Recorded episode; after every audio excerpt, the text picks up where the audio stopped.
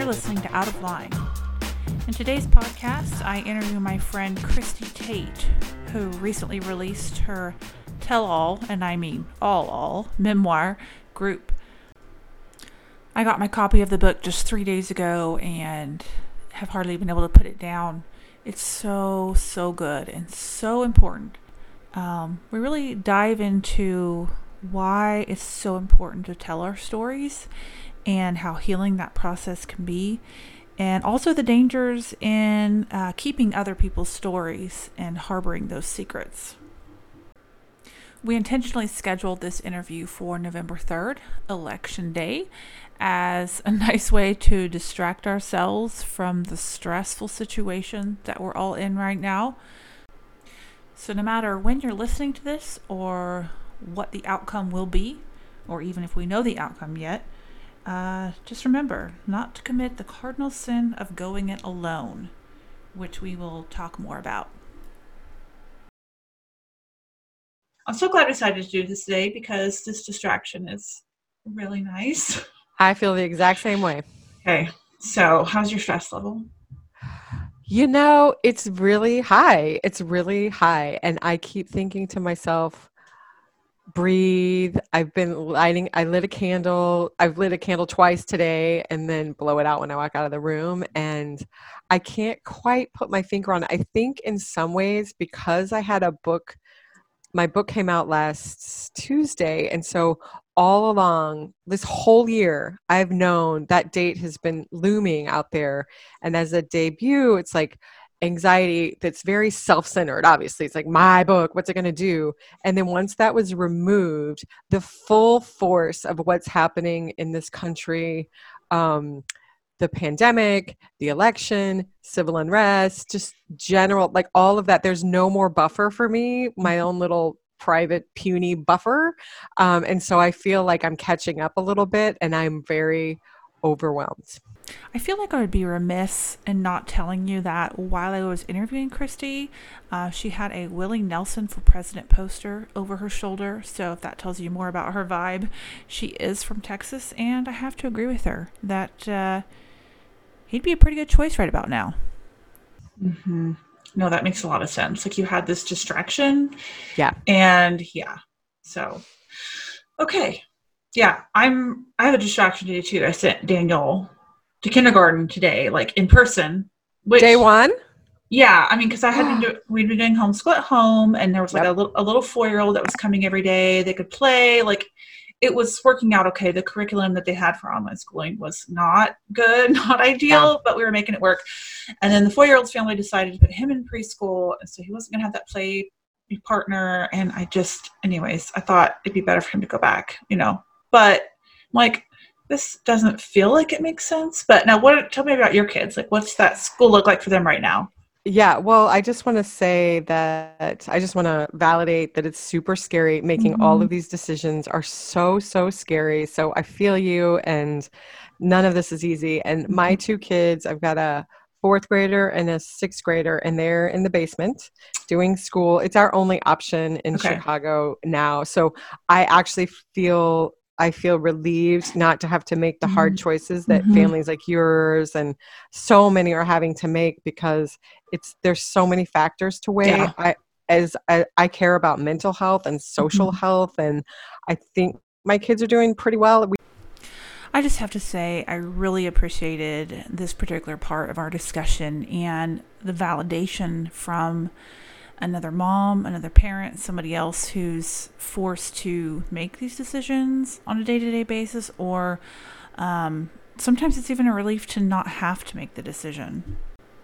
The whole premise of the book is how we can find wisdom and comfort and encouragement among groups of other people when we share our struggles. And I think it's really important that we take even just a little bit of time to check in with each other to see how we're doing and give each other that positive affirmation. Okay, um, let's talk a little bit about how you and I know each other. Sure. Which, you know, I really got to thinking about how that group that we met through, how so many of us have stayed connected. So, yeah, talk about that. Yeah, I um so I guess this would it was like 2013 or 14, God, maybe even 12.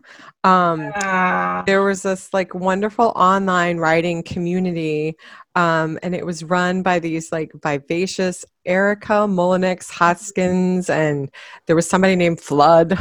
yes. they were they were running it when we were doing it. It was called Yeah Write. It's still in existence, which is amazing. And those were my first. I mean, you guys were my first writing people. It was like the first time I'd ever put anything out there and was able to like grow to be something more than my day job which is as an attorney and just so many wonderful women i i met a few men too but it was mostly moms we all had kids around the same age and i have the best I have the best feelings about that period of my life. And like you said, I'm still connected to a lot of those people.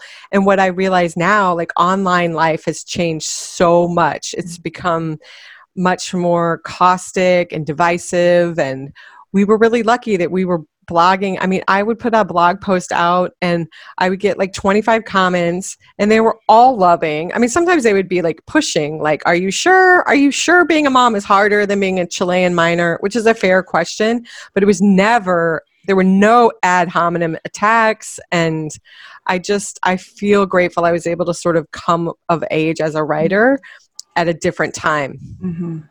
Yeah, no, I completely agree. I don't think I realized how good we had it. Yeah. Until I think about people trying to do it now. Oh my God, yes. Yeah, it was such a loving, supportive community. And I felt so intimidated. Like no one else made me feel that way, but I. oh, I had that too. Yeah, yeah. Like I don't know what I'm doing here. And I mean, I, I still frequently feel that as a writer. But um, yeah. I oh, mean, oh, some of those writers were so good. I remember. So the the the format was you would post you would put up a post. It was like a contest, and you put up a post by like Wednesday or Tuesday at midnight. Then there was voting. I don't know if it still runs like this. And then Friday, the judges would announce like who had the winningest posts based on either popular vote or merit.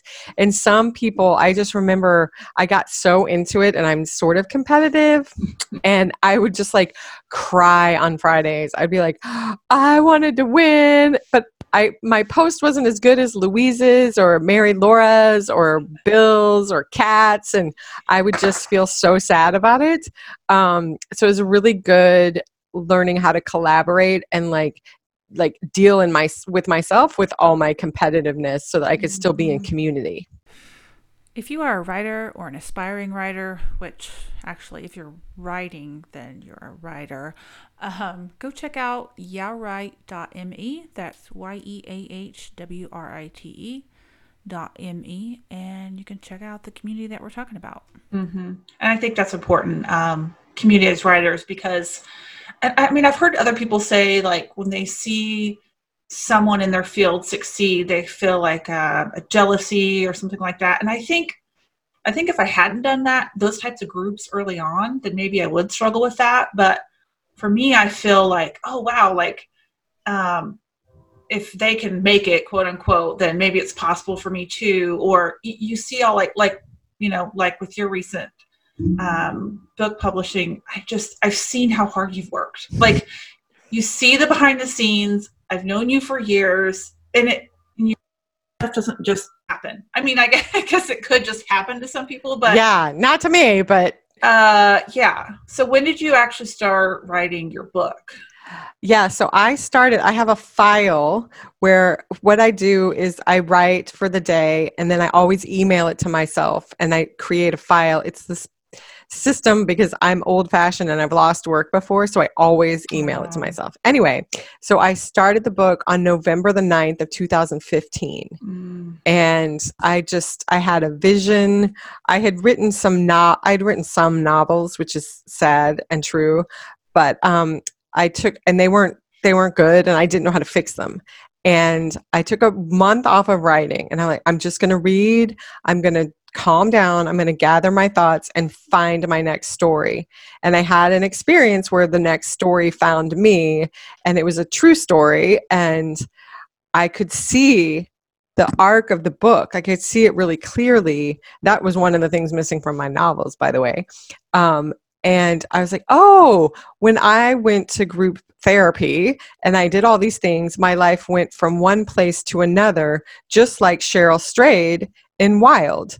And once I sort of made that connection, I, I had I felt safe enough in the structure to start writing down some of what happened. And i went in order which was really helpful. Mm-hmm. um, i mean i love i love books that are fragmented or more experimental but like i don't know how to write like that. And i certainly don't know how to plan a book like that. So i just sort of went this happened. I started here and i ended up here and this is what happened in between so Christie makes it sound like her book was purely linear, but I didn't experience it that way. She work, works in or weaves in um, these backstories and little asides and additional information in a really beautiful way um, that keeps you um, focused on the trajectory of the story, but it kind of takes you to other places and then gently brings you back. And you know, it took it took five years. Mm-hmm to make it what it is today. So it's certainly not overnight. Um, and even now, it's easy for me to look at the finished product and not remember all the time wandering in the dark, mm-hmm. um, feeling like, I'll ne- this will never be a book. I'm wasting my time. What am I doing? This isn't good. Mm-hmm. Um, I don't remember that. I just remember the day that my agent called and said, We sold your book. And then I'm like, Wow, well, that was easy, which it was not. It was right. not easy.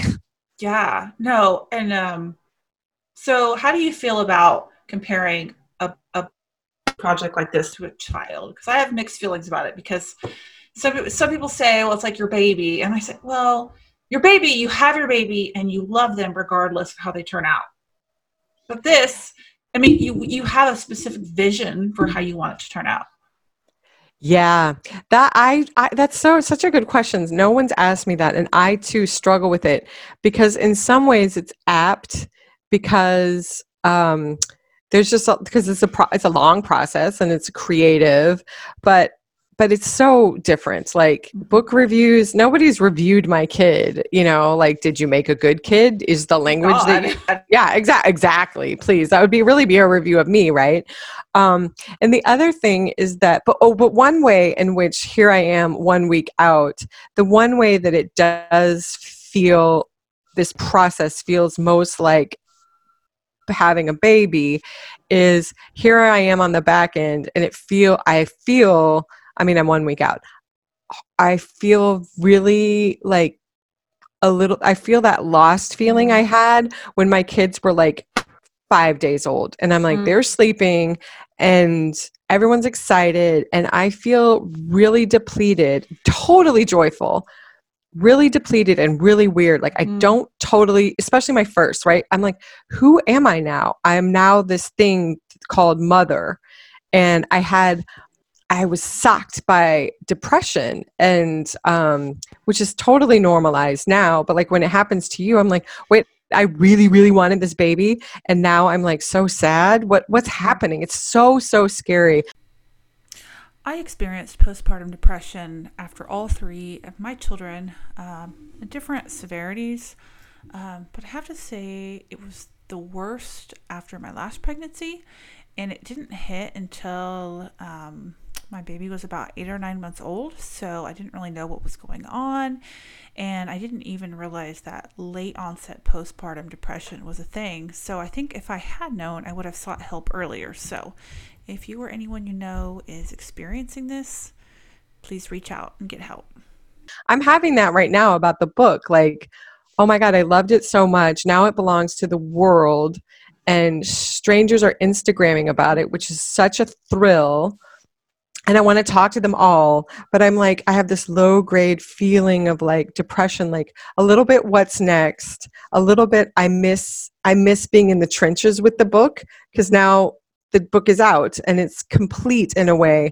And I called someone last night who's an artist and he does like improv and one man shows. And I was like, what what's wrong with me? And he's like, oh, it's grief. Mm. Grief is what happens on the back end of any artistic process. I've just never stuck with one this long. So I've never been here before, which is exactly what I said when my baby was a, a week old and I looked up at the dinner table. Friends had brought dinner and I was like, I think I'm depressed. How is this happening? It was like very common, of course, but it's so I just both times I wasn't expecting it and I didn't expect it to feel like this. I thought the joy I thought the joy would be unalloyed and last a lot longer without the complicated physical parts, you know. Mm-hmm. I think that's why I reached out and messaged you the other day because I felt this surge of pride and happiness for you, but then I was like, "Oh crap." Like, yes. If she's anything like me, anything like any other artist or writer, like this is not going to be good. Sometimes, you know, like there's a totally fallout, and I just wanted to reach out to you know, okay, you know. So. Yeah, I was so grateful. And I, I said to my husband when I went to bed Tuesday night, and it's been this wild day, and Reese Witherspoon has picked my book, yeah. and it's and people I haven't talked to in year in decades have like reached out to me and it's like so much love, so much stimulation, so much attention, which I'm going to be honest, I loved it. And I'm going to be honest and say I love that she loved it. I love that she is okay with celebrating this moment and we should all all feel that way. Um, but it's not sustainable, you know. And I said to my husband, I was like, the people who call and check on me tomorrow, like day publication plus one, I love them. The people who check on me two days out, they really get it. And anybody who checks on me day three or four, they've walked through spiritual fire and they totally know that I am going to be swimming in all kinds of emotions and unknown. And you were just it was so great to hear from you. And what you said to me was so great. You said something about imposter syndrome mm-hmm. which had totally come up. It had to- like right alongside the victory like one minute i'm looking at reese witherspoon holding my book which is even beyond my dreams i did not dream that big for a debut memoir of a nobody like me so this is happening. And then two minutes later, or maybe thereafter, I'm thinking to myself, how did I do it? What if I can't do it again? Do I deserve like underneath all that is sort of a feeling like, do I deserve this? Like I've got women in my writing group who write beautifully and they're still waiting for their pop, their chance for their book, and their books are better written than mine. You know, it just all is so well, actually, I shouldn't be evaluating because I have no idea. I'm not objective, but it's just a very confusing, and all the parts of my personality that were always there are still there. So I yeah. can't escape myself. So, speaking of the book, let me hold it up here. Ta da! I don't know if you can see, but um, I had left the book on my kitchen counter, and my kids were eating pomegranates, and now there's pomegranate juice splattered all over the front. But I love it. I love it. A well worn, a well loved yeah. book. I love it. I was like, oh, my new book, and I'm like, wait, this is this is kind of on brand, so it's it's okay. um. So yeah, okay. Speaking of, it's so good. Like it's. Thank you. So, I was listening to the Brene Brown podcast, and her guest was Elizabeth Lesser, and she made a statement that really um, stuck with me. She said, A book is its own person. And I've been thinking about that more and more as I think about writing my own memoir and just that fear of uh, putting myself out there. But when I think of a book as its own person and almost a bit separate from me, you know, because it's not just me and it wasn't just you that wrote the book, you know, there's a lot of other hands on it, a lot of other eyes on it. And I was just curious to know um, how that concept comes across to you that a book is its own person. I love that. I love that so much because I think it feels really true. I interestingly this past weekend people have had a chance now to buy the book and digest the book and they're reaching out to me and there are people who are close to me or who knew me during the events of the group they had or the events that appear in the book which is called group um, they have their own relationship to the story that I told. They don't rem- some some of the people were like, I didn't know that about you, so they seem to feel like hurt or like one of my friends was like ah oh, i was so so self-absorbed. I didn't know all this was going on with you. And i was like i hit it. I was very good at it. And so as i watch people have their reactions to the book this both the story and the, the life of the book i think that that's a very good point and i can sort of detach. Like i wrote what i wrote. It was my point of view about a period of time in my life something happened that I felt was worth storying. Mm-hmm. Um, but now it really like it lives on its own and it's it's got a it's it's its own thing that isn't me and that helps a lot especially like when i think about people i mean at some point i mean every author says this you're going to come across the bad review or the person who's Mhm. like who is this person and why would i read her book and that's that's a fair engagement with the work but if i understand it as not about me living breathing me today then i'll be able to weather all of it just so much more gracefully So I'm curious, do you feel more fear about negative feedback for your work, for your writing, or for like you as a person? Because I think that's one of my fears too in writing a memoir is that you feel like that's you. And I just didn't know, you know, how you wrestle with that fear. That's a great question. And my answer is like, I, to my core, I want people to love me and I want them to love the things I make. So I'm really greedy. I'm greedy like that. And it feel both feel terrifying. But but at the end of the day, if I really assess it, like my ego wants people and certainly critics to love the writing in the book and the storytelling and the language. But the truth is, if they don't like it, I have a chance at another shot. Like I could Mhm. try again. I could write a better book. I could take the feedback and work hard on the craft and try to make something that's um, even that that addresses some of my own flaws in my writing or blind spots or do something new and exciting whatever.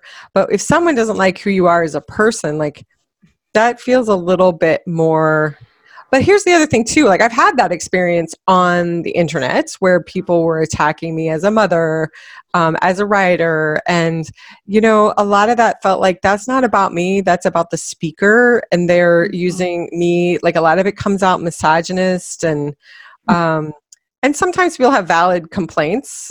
Um, the delivery can be extremely abusive and frightening. Um, so i've had to like sort of engage with all different kinds of criticism and just sort of make peace with it Yeah. and and learn how to detach take what take what i like from the experience and the wisdom or whatever's being offered and then what the poison just leave it.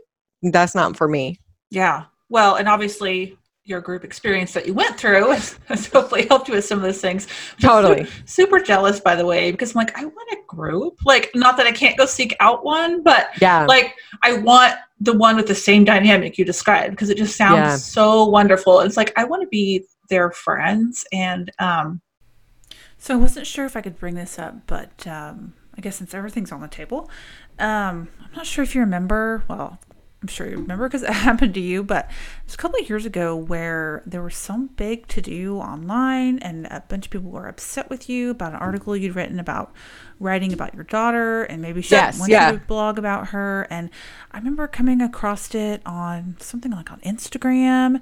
I said, "Hey, like that's my friend, and what are they saying?" And I chimed in and said, "You know, uh, I know her personally, and she has good intentions, and maybe you don't agree with her approach, but back off." Like people were just so irate about that.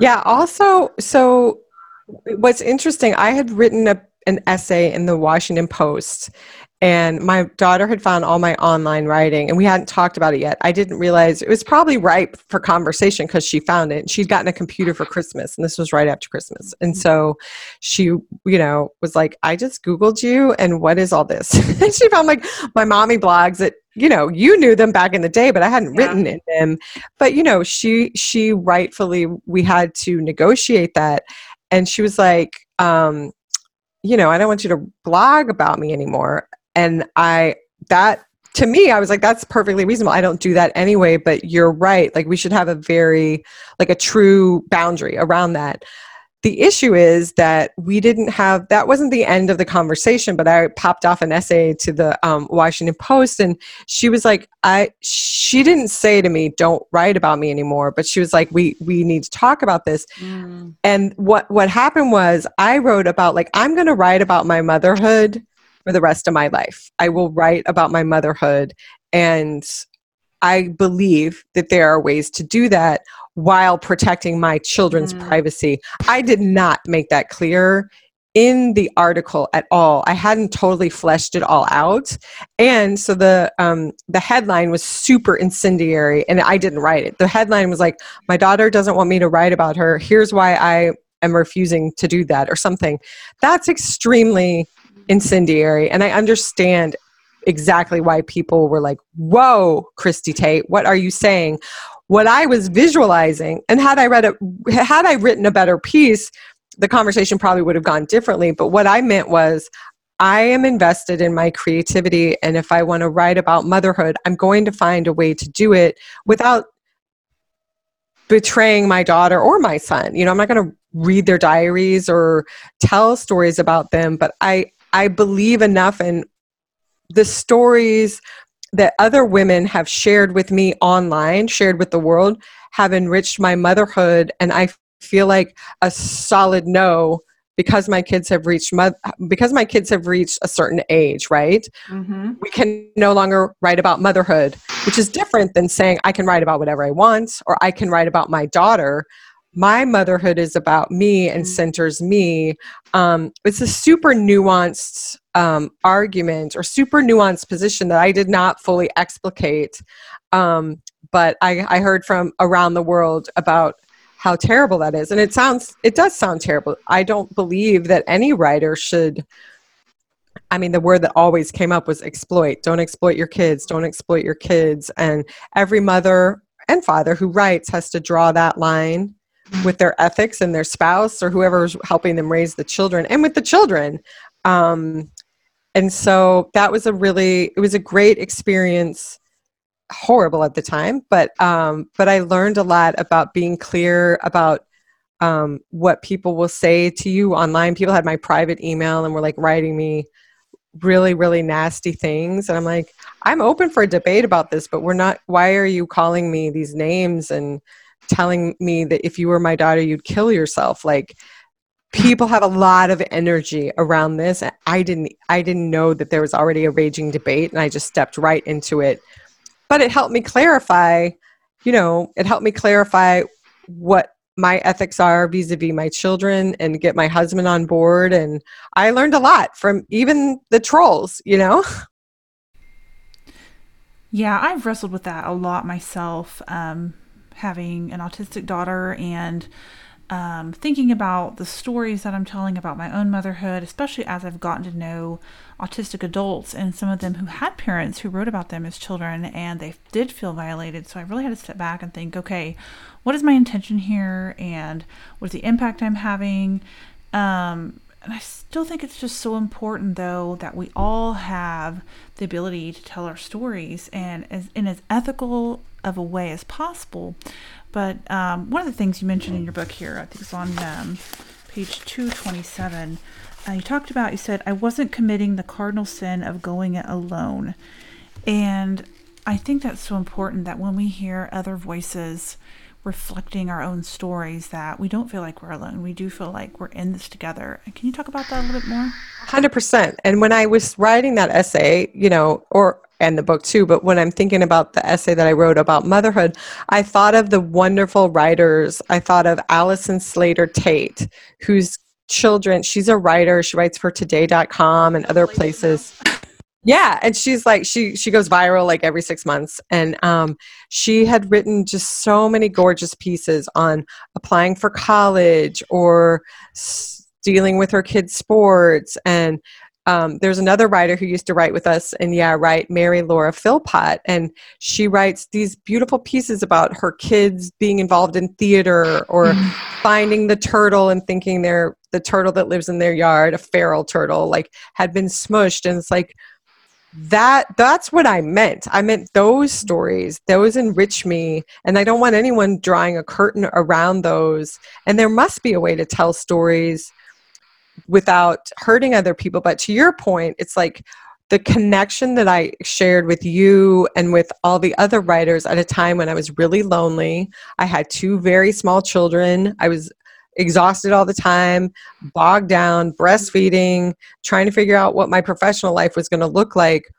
To hear you guys doing that, you you in the heartland and another friend in New York City and somebody in California and we're all just like crawling forward together. It was just that to me, I think I'm always now, because of my group experiences, I'm always going to gravitate towards groups because that's where I, I need that comfort and connection to to really truly be who I was meant to be. So there was another line in the book that really got to me. Um, it's when you agree to keep someone's secret, you hold their shame. I thought that was so powerful um, because, um, you know, as an empath, I find that people want to um, tell me their secrets. Yes, and, yes. Um, that it creates this this heaviness and this weight that I carry around. And while I'm I'm honored that they they want to trust me with their um, with their stuff, I find that anymore I'm tempted to just hand them a card of a really great therapist uh, because it just creates this this weight that I then I then carry around with me. I agree. I think it's a weight. And it's funny, you know, when people pick up on that part about the secrets. And I talked, I was in a conversation about this last week. We understand what we know now when we think about child abuse, even a layperson's understanding. It's like, what you do to a child's body is that's a transgression, that is abuse, that's very bad. What's also bad is that you tell the child, don't tell anyone. This is our secret. That's also the process of abuse. That's a, that's part and parcel of the transgression. So we understand that. We understand that asking a child to carry the adult's shame, the abuser's shame is like horrific. We would never no sane person would sign off on that. Mm-hmm. But that's the exact same process that happens between two consenting peers or adults or whatever secrets I've been carrying from I, I have not been sexually abused, but there were all kinds of things all my life that I was like, I can't tell anyone. I can't tell anyone. Either things that I was doing because I have an eating disorder and I've done all kinds of shenanigans with food, but also things I saw, things I felt, I had the feeling I couldn't tell. And that became like those weights. Each mm-hmm. one of those was a weight inside of me, keeping me from opening up or being vulnerable because I was so afraid that something would slip out. And then what? You know, so I really am grateful that Dr. Rosen, the doctor in the book, that's not his real name. I'm really grateful that he his philosophy is he taught me that in day one, even before I started group. Like holding secrets is holding toxicity. And even now, like I'm a lawyer, I have a lot of secrets I hold for clients. And I too, I may have some emp- empathic personality traits, and people tell me things, and I have to just be really clear like, I just want you to know I may need to get my own support with this conversation. Mm. You know, I. Just- Okay, hold up. That line right there I just need you to know I might need to get my own help with this conversation is genius. And I'm absolutely going to steal that and use that when I am put in a situation where someone is unloading their secrets onto me and I just can't carry that weight. Just try to people know that about me um, one thing that happened in the process of this book is my editor called me and she's we knew about reese's offer to put me in her book club um, we knew about that in July, end of July, and she said you can't tell your you can't tell anyone, you can't tell your group. And I was like, oh, oh no, oh no, oh, this is really a challenge. Um, but what I did, You're like, was, did you read my book right? And you're, I know, I know, it's a little bit like that goes against the whole thing we're doing here. But um, what I did, I told my husband, and then I called Dr. Rosen, and I I talked to him on the phone. I said they told me not to tell the group, and he's like, well, you're not going to keep the secret forever. And I was like, just until the book comes out. Um, and he was like, that's maybe that's different, you know, like maybe mm. not all secrets are the same. And he's like, I support you in, you know, honoring your promise to your editor and tell the group you have a secret and tell them when they can know more about it. And um, so that was just even if you even if you aren't able to let go of the secret like there's a woman in my group who has a lot going on with a financial transaction and a divorce and people have very very complex lives and this no secrets thing i i came in single and sort of not much going on so i could really take it to the hilt but some people have negotiated different a different relationship to secrets in the group and um i've seen that work for them so it just sort of you get to write write it yourself. I personally, I'm just all or nothing. I'm either all in, I'm either going to tell you everything or I'm not going to tell you anything. That's just me. Well, I think there's a difference between a secret and a surprise. And that's something I talk to my kids about. You know, like if someone asks you to keep a secret, um, that's probably not okay, but surprises are different. Um, you know, secret is usually something shameful or bad or wrong, and it's something that's never supposed to be revealed, versus a surprise is something it's only temporarily hidden and it will be revealed and it's a good thing. That is great language. I wish I would have had that in July. like I have a surprise for y'all. It's not a secret. Mm-hmm. It's something I'm planning. Oh my god, that's so that's really really great. So let's talk about the element of your book that was unexpected to me, I guess, and made me realize that maybe I'm just a big old prude, but I did not um expect the detail and the extent of um, the sex scenes in the book and it made me realize that it was it was refreshing in a lot of ways just to hear another woman talk about um, her very normal passions and talk about physicality as a woman and our wants and our needs and desires and owning that desire. And uh, yeah, I just uh, I wanted to hear you talk more about that, and yeah, there were a lot of a lot of sexy times in the book. I know, I know. My mother was like, "You could have warned me. You could have warned me." And when I was I was doing a, an edit through the book with my editor while I knew my parents were reading the book. I didn't send it to them till I had like a galley, and because I was stalling, I was stalling because the book is full of sex. Mm-hmm. And finally, um, I call it was like they were finishing up, and it was right about um, Father's Day, and I can't not I can't hide from your family, my parents on Father's Day. So I call my parents, and they were like, "Hello." and I was like, I'm sorry. I should have told you that there's a ton of sex. And as I was editing it, knowing they were reading it, I was like, this is basically like a big old sex book because it just seemed so loud, imagining like my very Catholic parents like reading this. And, you know, I really owe that the courage. I mean, people are like, you're so brave. I get that. And I don't even totally disagree. But I also had great teachers and great, the writing that I love went there. And so I was like, well, I, I'll go there too. Mm-hmm. Um, and, but I have been saying on the back end, I'm like, I'm never writing about sex again. I'm never ever writing about sex again. Just because it's like, it's super weird. Like guys in my office now, if they, you know, they're pr- some of them was like, "Oh, we're reading the book." I'm like, "Oh my god, you're going to know things about me," um, and that's the plight of the memoirist, right?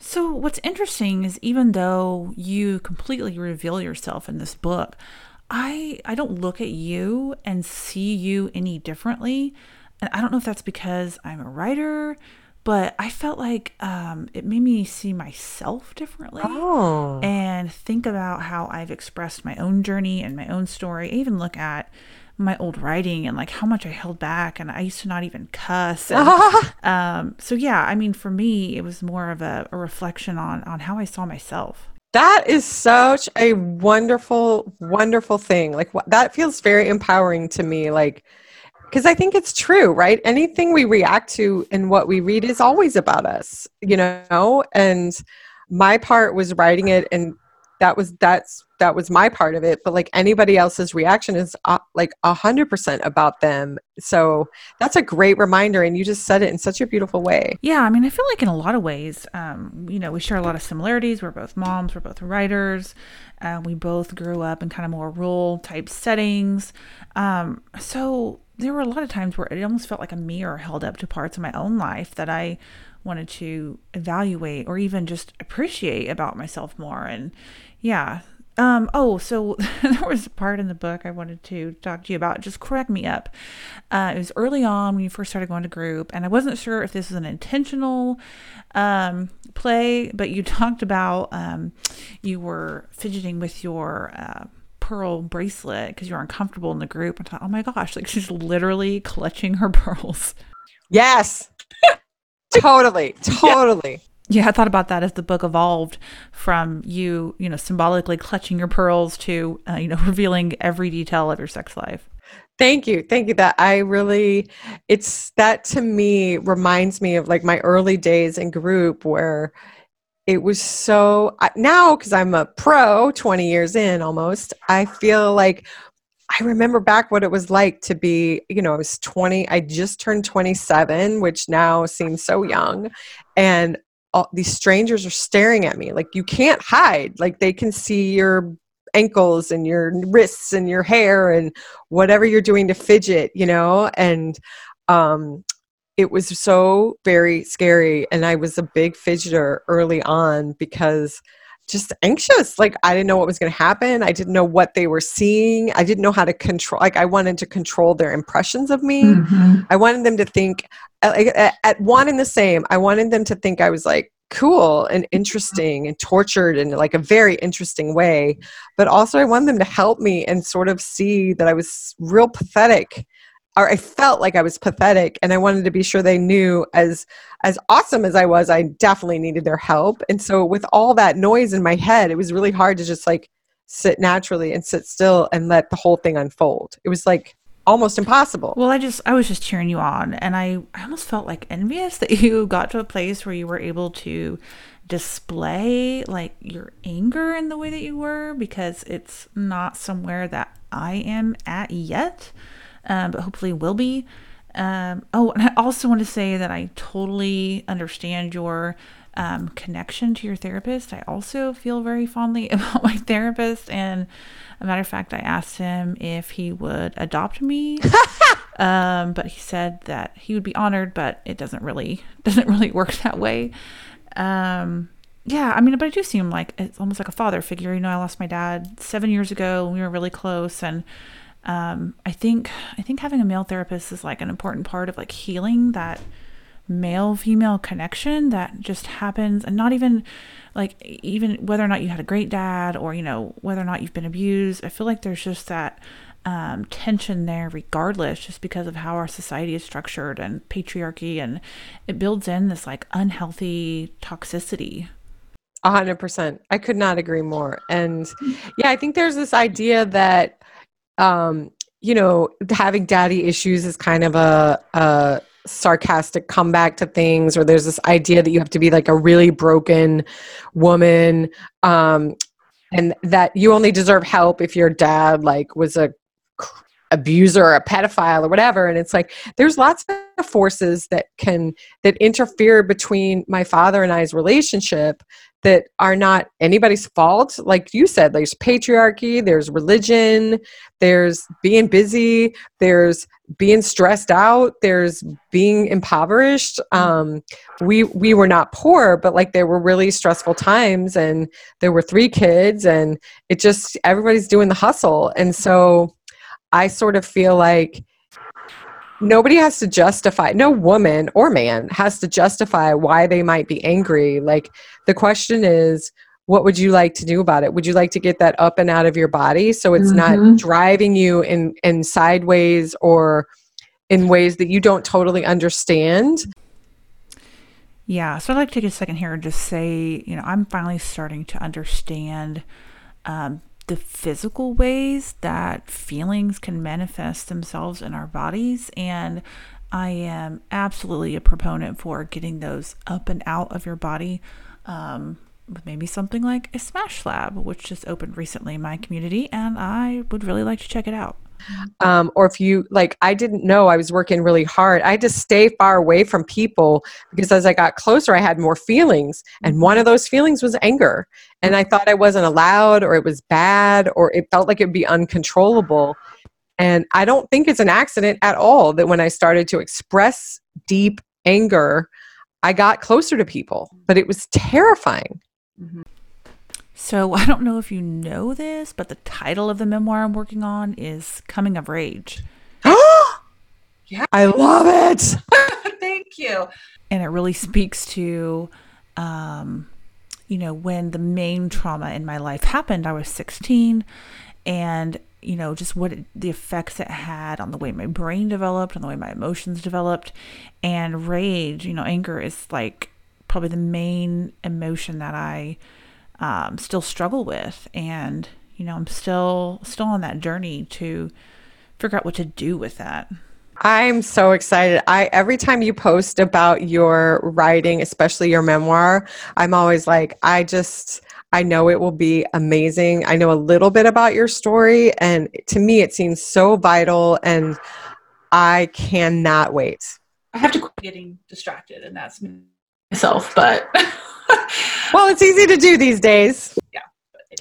That's going to be amazing. I really think there's so many more stories to tell about abuses of power and um, you know we've grappled with that like on the national stage with hollywood but like it happens in every suburban community every rural it happens all the time and i'm re- i'm i'm ready for more of those stories so i'm i'm so looking forward to see what you do with it with your story.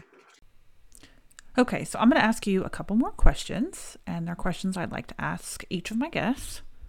Sure Okay, have you ever wanted to trade being brave for being safe?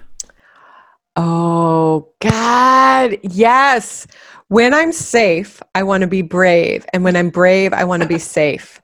I think it's a it's like a double helix that operates inside of me in tension all the time. And that's a great question.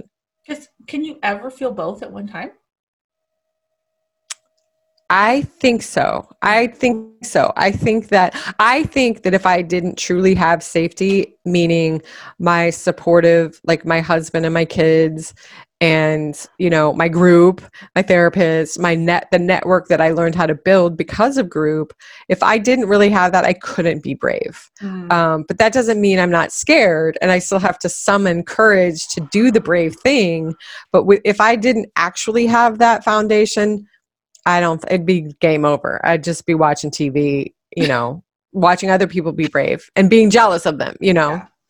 Okay, one more question. Um, it's kind of an unusual question, so if you need to take a bit, what's your hype song? Oh my God, that's such a cool question. I love, like, we talk about this a lot in my house because my son's into baseball, and as his, he's young, and so when his um, taste change. He's like, oh, I got my new walkout song. My oh. new walkout song is Lil Nas X, blah, blah, blah. And so I would say, I think of that as kind of like a hype song, right? But I would say I would blast um, Ellie Goulding's um, Anything Can Happen. I love it because it's like full of possibility. It's like this beautiful woman's voice, and it's like, I feel like if I'm ever it ever comes on when I'm running, I feel like I run like a couple couple seconds faster per mile. Not much more, but I'm, I've heard it.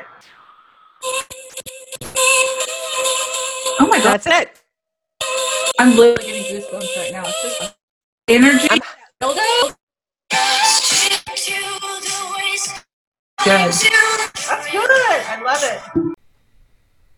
So I'm thinking about creating um like a playlist on Spotify with hype songs from all of my guests. And I think that would be a really great way to inspire us all to be a little more brave.